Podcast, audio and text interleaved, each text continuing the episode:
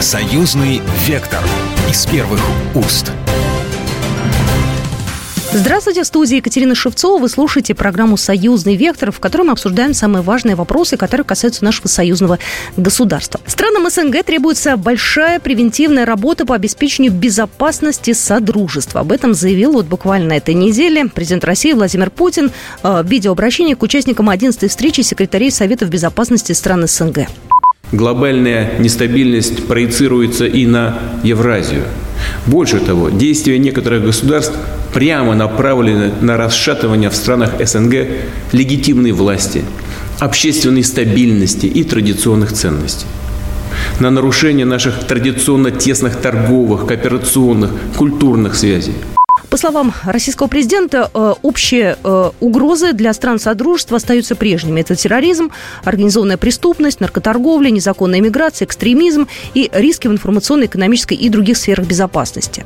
Важно максимально полно использовать прогнозный информационно-аналитический потенциал Советов Безопасности для глубокого и всестороннего изучения ситуации на пространстве СНГ и в мире в целом. Для четкого определения приоритетов своевременные корректировки соответствующих документов стратегического планирования.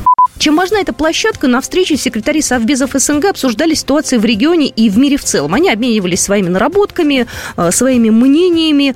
И что, собственно говоря, было важно, были э, переговоры, была встреча э, государственного секретаря Совета безопасности Беларуси Александра Вольфовича и секретаря Совета безопасности России Николая Нарышкина. Они давно уже сотрудничают, часто встречаются, у них очень много общих тем, общих точек соприкосновений. И, собственно, вот нынешнее заседание не было в этом плане исключением. Николай Патрушев отметил ухудшение ситуации в области глобальной безопасности. По его мнению, это следствие деструктивной политики Соединенных Штатов. И вот что он об этом сказал. Более того, они стимулируют рост общих угроз и вызовов, включая терроризм, наркотрафик, транснациональную организованную преступность. Повышается риск применения ядерного, химического и биологического оружия – Ускоренными темпами осуществляется милитаризация космоса и киберпространства. Сегодня мы видим, как многие международные форматы, созданные для координации усилий мирового сообщества и предотвращения конфликтов, такие как ОБСЕ и Совет Европы, стремительно обесцениваются и теряют влияние – ну и, собственно говоря, мы сегодня в нашей программе поговорим о безопасности и по безопасности в целом. Тем более, что есть у нас для этого повод. Международное соглашение в сфере безопасности в ближайшее время будет представлено президентом Беларуси и России для подписания. Я рада поприветствовать в нашем эфире нашего эксперта. Сегодня с нами доктор политических наук, профессор кафедры политической теории МГИМО э, Кирилл Коктыш. А, Кирилл Евгеньевич, здравствуйте. Здравствуйте.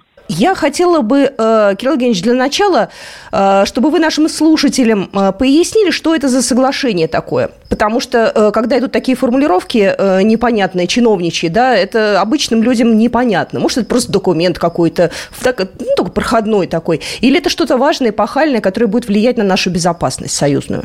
Это, конечно, дело в том, что документ сам по себе просто фиксирует тот уровень взаимодействия, ту степень взаимного доверия, ту степень близости, которая сложилась. Ну и, собственно говоря, формирует процедуру взаимодействия в случае, когда возникает такая необходимость, в части, например, внешних угроз, в части там, а, создания угроз безопасности союзным государством. А мы видим, что, в общем-то, эти вещи были остаются, к сожалению, весьма-весьма актуальными.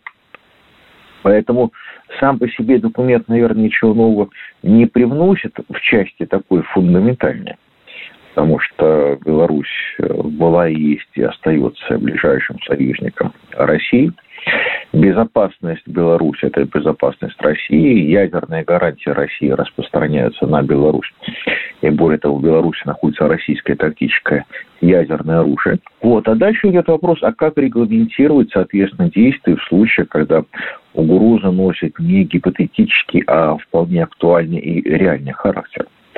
И принятие таких документов – это уже очень понятный месседж и для Польши, и для стран НАТО, и для, собственно говоря, остальных соседей, которые так или иначе, ну, в общем-то, вынашивают в той или иной форме а, планы э, недружественные по отношению к Беларуси. То есть мы видим, что и Польша, и страны Прибалтики приняли самое активное участие в событиях 2020 года. А белорусская сторона неоднократно заявляла о польских замыслах в отношении ряда белорусских территорий.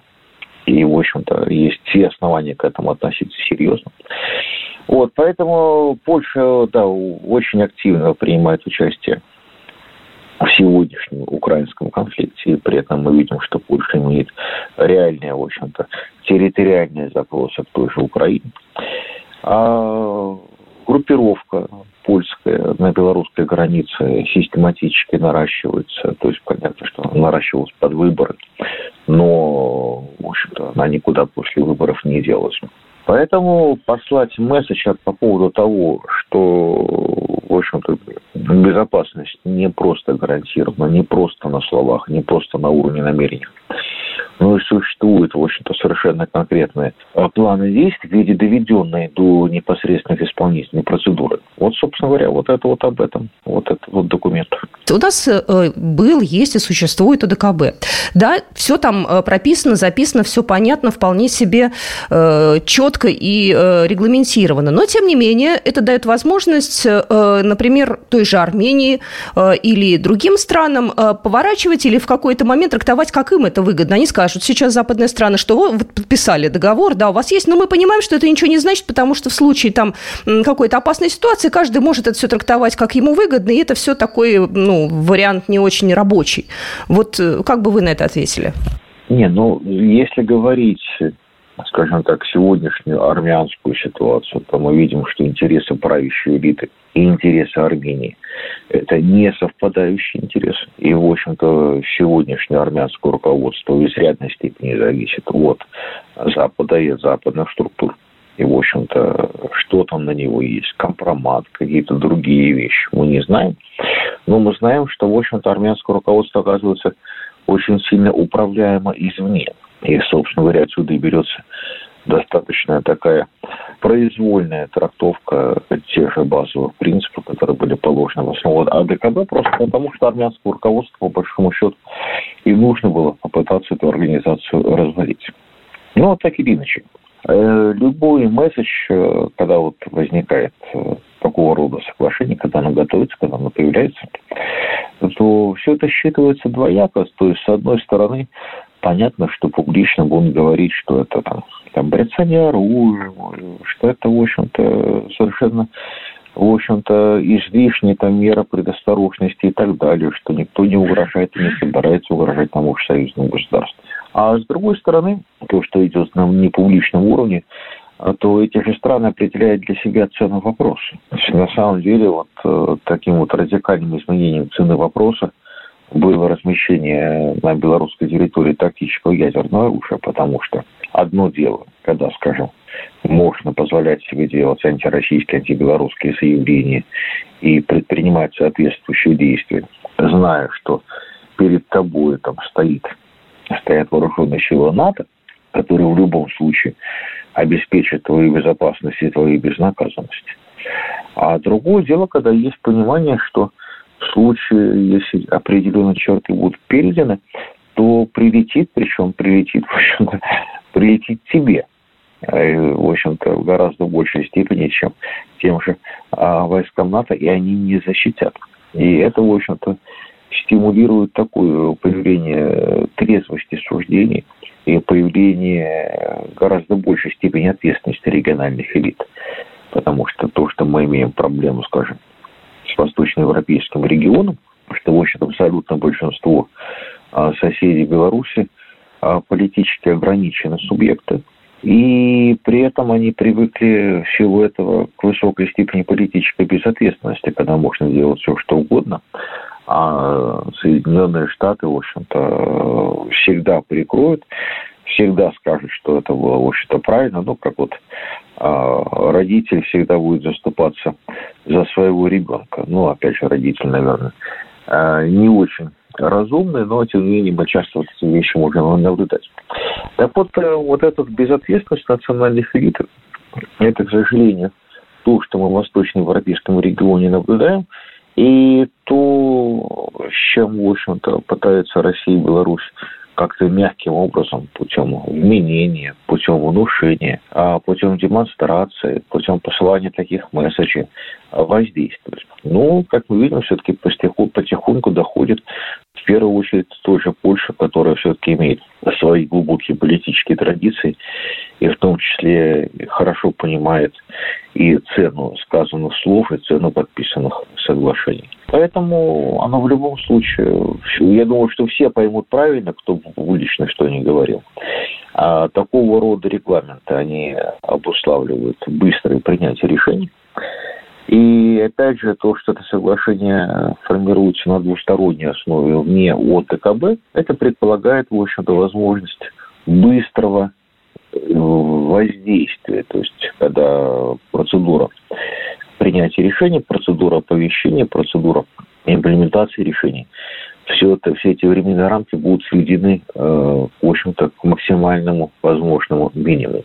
То есть в этом плане это будет означать практически мгновенное принятие решения в случае их необходимости без того, чтобы эти решения согласовывались широким кругом участников, как, например, это предполагает процедура ДКБ. Сегодня с нами доктор политических наук, профессор кафедры политической теории МГИМО э, Кирилл Коктыш. Союзный вектор из первых уст. Союзный вектор из первых уст. И мы продолжаем нашу программу. Сегодня с нами доктор политических наук, профессор кафедры политической теории МГИМО э, Кирилл Коктыш. Э, я, знаете, что наблюдаю в последнее время, читая новости, там какая-то большая группировка собирается у нас э, на западных рубежах союзного государства. Я говорю, у нас, потому что это наша такая, ну, условно, общая граница. Там какое-то огромное количество военных, и украинских, и польские там тоже где-то намечаются. Это что значит? Это какой здесь посыл нам? С какой целью они там собираются? Кто-то говорит, что какие-то временные лагеря, что это они там, значит, на какой-то там период пожить. Но это как-то очень сомнительно, на мой взгляд. Тут очень много ответов может быть на этот вопрос. То есть, с одной стороны, мы видим, что там президент Дуда, несмотря на результаты выборов, дал поручение формировать правительство той же партии ПИС. То, что может привести к внутренней конфронтации, и, как сказал, в общем-то, Олег Валенса, который много смыслит в революциях, который сказал, что это может привести и к внутренней гражданской войне. А на нас, извините, я, я перебью, просто у нас не все погружены в польскую повестку, а нам это как, э, вот это вот создание партии такой?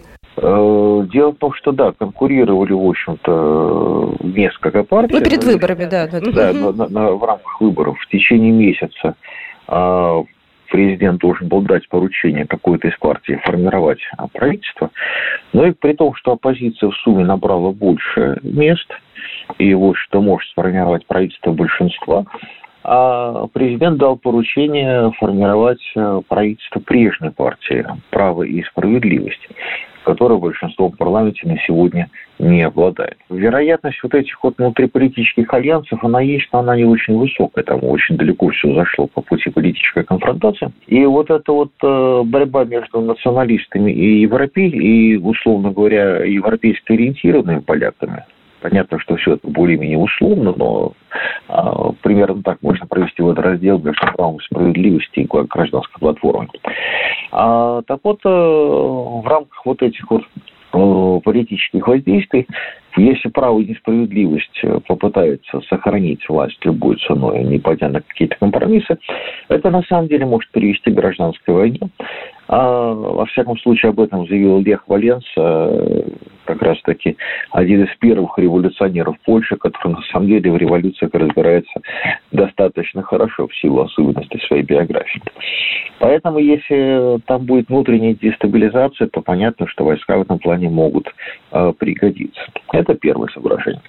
Второе соображение, я думаю, что более реально, это то, что Польша готовится при первом удобном случае занять э, вот эти вот э, пять западных областей Украины. И, собственно говоря, это уже практически подготовлен экспедиционный корпус для того, чтобы э, вот как только вот наступит время Ч, в воздухе же витает настроение, когда там Украину можно будет делить, то Польша, как, в общем-то, на правах старшего там, брата, соседа, кредитора, Польша, естественно, да. тут же попытается, в общем-то, закрепить эти западные территории за собой. А, и в этом плане для нее, конечно, потребуется вооруженная сила, потому что иначе никак контроль не удержит.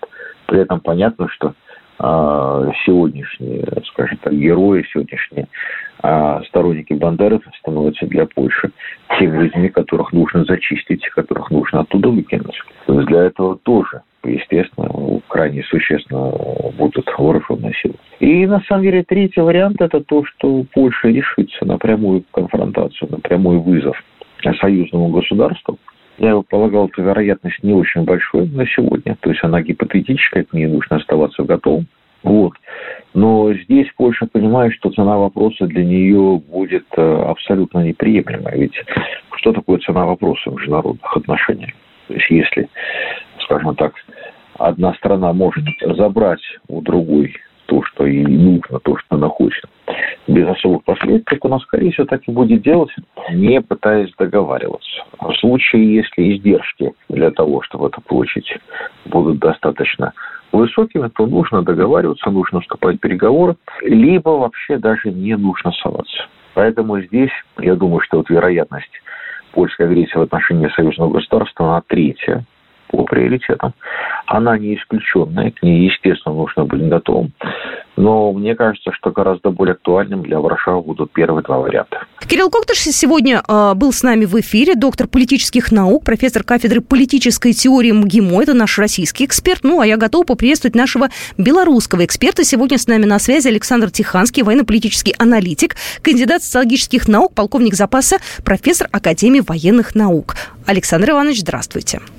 Здравствуйте. Хотелось бы поговорить о том документе, который э, в ближайшие дни предстоит э, подписать президентом России и Беларуси, о договоре о взаимных гарантиях безопасности. Вот мы сегодня разбирали это с российским экспертом. Хотела бы у вас узнать, насколько этот документ нам необходим. Я понимаю, что мы уже давно про него говорим, да, что это уже фактически такой финальный э, момент э, его существования, подписания. Здесь, в общем-то, конкретно, если говорить, речь идет о углублении военной интеграции России и Беларуси. Это основное. И тут, э, если э, пошло сразу несколько направлений работ, в частности, вот еще 8 ноября э, министры обороны и России и Беларуси подписали протокол о внесении изменений и дополнений э, в договор о военном сотрудничестве, в военной сфере между Россией и Беларусью. Это попросту развивает те идеи и цели, которые были заложены еще во время ведения переговоров между Россией и Беларусью по поводу размещения на ее территории ядерного оружия. Соответственно, есть очень много вопросов, э, скажем так, как раз вот сейчас очень тесно идут мероприятия по слаживанию региональной группировки войск сил, которая сейчас находится в Беларуси совместно с российскими соединениями. И есть э, вопросы от о их совместном ведении каких-то операций. Соответственно, это и потребовало вот этого договора о взаимных военных гарантиях. Этот вопрос уже длился около года, и поэтому, я думаю, он должен успешно завершиться вот этим подписанием. И еще хочу как раз поговорить о безопасности. Э, что у нас сейчас на границах, на рубежах союзного государства происходит? Э, там есть некое усиление группировки со стороны Украины, есть э, какая-то непонятная история со стороны Польши. Вот что вам оттуда виднее, что там сейчас происходит? Я бы не сказал, что какие-то кардинальные изменения происходят. Дело в том, что на южной границе там в основном, то, скажем так, бесчинствуют укронации. Вот. Ну, там идет минирование дорог, э, разрушение дорожной и приграничной инфраструктуры. В принципе, это планомерно и идет. Не большими темпами, не меньшими, а попросту постоянно идет. Часто бывают провокации, особенно с применением дронов, квадрокоптеров. Вот. И это тоже влияет на остроту э, обстановки приграничья. По, по польской границе можно только сказать одно, что как была их э, численность, доведена до 10 тысяч, так они ее не снижают. И мало того, нам видны некоторые такие тенденции к тому, что все-таки они эту группировку будут у границ Беларуси будут увеличивать до 1015 к Новому году. Вот на сегодняшний день такая обстановка. На данный момент э, все-таки интерес к Украине снижается, э, поддержка Украины, как мне кажется, тоже уменьшается. Мы не знаем, что будет в ближайшее время, но у нас есть надежда на то, что все-таки э, специальная военная операция достигнет своих целей в каком-то уже близком будущем. Э, все это повлияет на то, что на наших границах происходит? Как-то отползут они, извините, к себе обратно или нет? Вы знаете, я иллюзий не питаю по отношению к Украине, я иллюзий никаких не питаю. Как валили мины противотанковые, противопехотные на дорогах в открытую, совершать, скажем так, не очень красивые поступки на границе. Такие делают. И ожидать от то, что там что-то ли местное население какую-то там, скажем так, изменит обстановку, абсолютно не на что надеяться. Там есть только разнузданные вот эти банды укронациков, и все. Мало того, пограничники оттиснуты от границы, украинские пограничники, кадровые, а на границе находятся как раз эти отряды добровольческие, которые не знают ни правил охраны границы, ни взаимодействия и так далее. Ничего не знают. Извините за дилетантский вопрос. Если там неуправляемые националисты находятся, э, неконтролируемые, а вдруг у них что-нибудь перемкнет в голове? У них же оружие есть, я так понимаю, с этим вообще на Украине вот проблем я нет. об этом и говорю. Я и говорю об этом, что в этом как раз и есть опасность. Если какая-то будет вооруженная провокация против нашей стороны, то там уже пойдет, скажем так, серьезный конфликт военный. Пока эти подразделения не будут уничтожены, там ничего будет делать. Я так периодически новости просматриваю, также и нарушается иногда пространство, да, там и беспилотники залетают. У нас-то в России это просто постоянное дело, то есть э, слабо хоть Москву не трогают, не долетают уже, там научились их на подлете сбивать. У вас бывают такие моменты, беспилотники, вот вся вот эта вот мелочь, которая опасная? Ну да, но возле границ возле границы. Да, бывает. И, кстати, не только возле украинской, это и возле польской границы. Это как бы само собой. Никто не реагирует уже.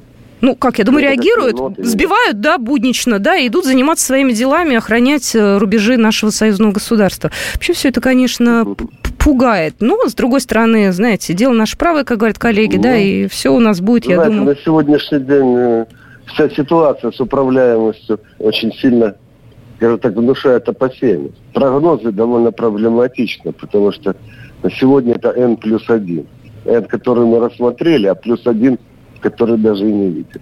Мы не будем гадать о будущем, мы знаем настоящее, мы понимаем, что у нас э, граница э, защищена, что у нас есть для этого и документальные различные, и документы есть, и э, армия есть. То есть мы в этом плане абсолютно ну, понятны, прозрачны, надеюсь, для противника, и никаких даже мыслей на то, чтобы к нам сунуться, у них не будет. А, Александр Тиханский был сегодня с нами в эфире, военно-политический аналитик, кандидат социологических наук, полковник запаса, профессор Академии военных наук. Спасибо большое, Александр Иванович. Спасибо. Всего доброго. Программа произведена по заказу телерадиовещательной организации Союзного государства. Союзный вектор из первых уст.